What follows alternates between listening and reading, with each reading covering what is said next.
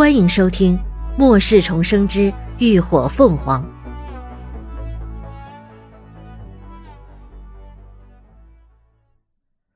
第一百三十一集，立身扬名。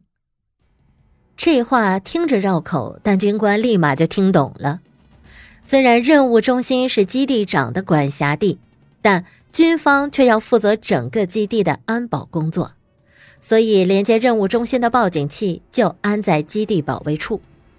正巧今天是他当值，一听到警报，便立即带人赶了过来。哪想到主角竟然是他的老队长。那军官蹙起眉，神情严肃起来：“队长，这到底是怎么回事？”以他对队长为人的了解，这其中肯定另有蹊跷。秦志远也不含糊。当下三言两语就将事情经过说了一遍。你胡说！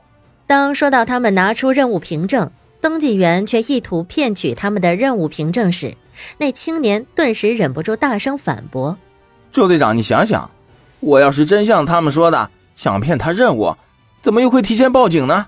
这这不是脑残吗？”众人一听，顿时觉得有理。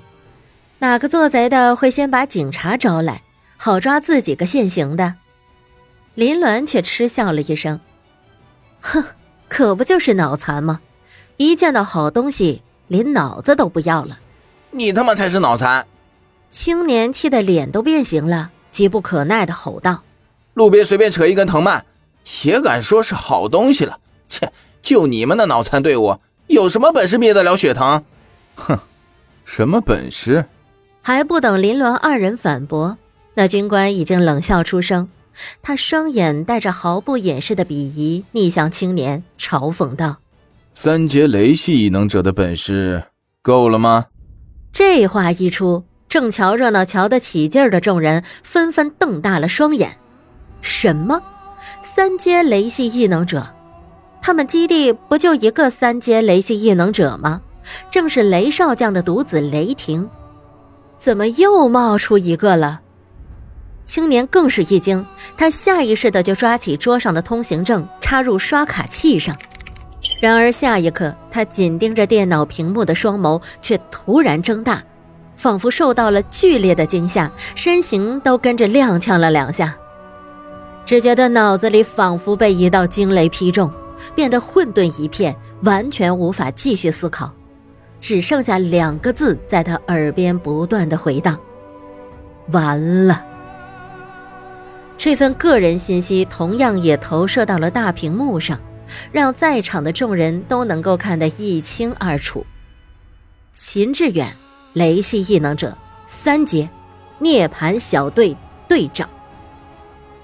这些关键字眼更是深深的撞进了他们的眼中，让刚才那些口吐秽言的人都只觉得头皮一阵发麻，后悔不迭，恨不得立刻就扇自己两个耳光。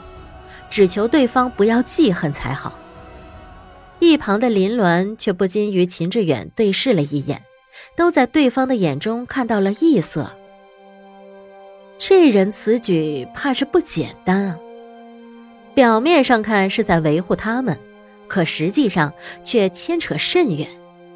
一来是抬高他们的身份，将整个涅槃小队完全暴露在人前；二来嘛。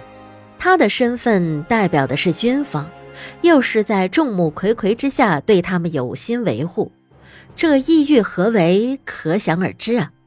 想趁他们受难，以有方之姿伸出援手，既博取了他们的好感，又无形中向他人告示了他们所属的阵营。这军方的人果然打的一手好主意。林鸾微微垂眸，眼底浮现出一丝厉色。既然创建了团队，他自然也想让涅槃小队立身扬名。在如今这世道，只有强者才能受人尊敬，弱者只会遭来更多的凌辱。今天这一切就是很好的证明，但绝不是以成为他人争权夺利的棋子为方式。如今事已至此，逃避显然是不可能的。那他不妨乘势而上，扬名个彻底好了。只要他们能够站上足够的高度，那些别有用心的人便不敢任意妄为，只能抬头仰望。打定了主意，林鸾侧手与秦志远伏耳低语了几句，告诉他：若是有人来打探，让他不必再藏拙。作为团队的领军人物，他的实力就代表着整个团队的实力，自然应该怎么狂霸酷拽怎么来呀！务必要让人印象深刻、胆战心惊才好。秦志远会意点点头。另一边，军官淡淡扫过在场的众人，最后目光落在青年身上，冷声道：“现在还有人要质疑吗？质疑谁还敢？强大的实力就是最好的证明。”青年低着头，看不清神色，可那佝偻颓废的脊背。便足以说明他此刻的状态。来人，把他带走。军官指着青年，直接下命令。他身后立刻出列两个全副武装的士兵，朝登记室大门走去。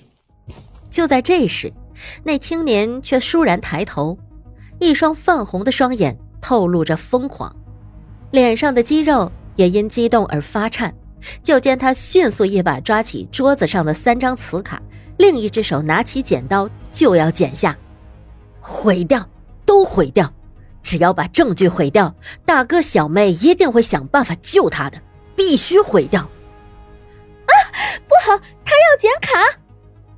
有人已经眼尖的发现，惊呼了一声，但几乎是惊呼响起的同时，林鸾也瞬间动了，众人只觉得一道黑影掠过。根本看不清他如何动作。随后，一声巨大的闷响，伴随着凄厉无比的嚎叫声，便骤然响起。目光齐齐望去，顿时整个大厅都安静了下来。就见原本狗急跳墙想要销毁证据的青年，那抓着卡的手，连带着整条手臂，已经被林鸾拽出了窗口，而他肩膀以及右侧大半个胸口，都死死地贴在了防盗玻璃上。那青年只发出了一声惨叫，就歇了声音，整个身体都瘫软在了登记台上。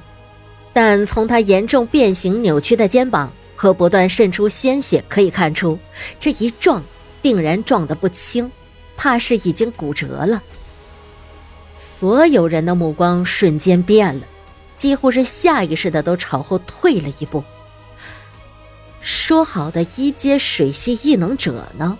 这速度，这力度，这身手反应，怎么看，也不是个吃软饭、以色示人的人呢。那军官更是眸光闪烁，显然也没有预料到眼前这个纤瘦的年轻女子会有这般强悍的爆发力。那些力量异能者也不过如此吧。看来跟在老队长身边的人都不是等闲之辈。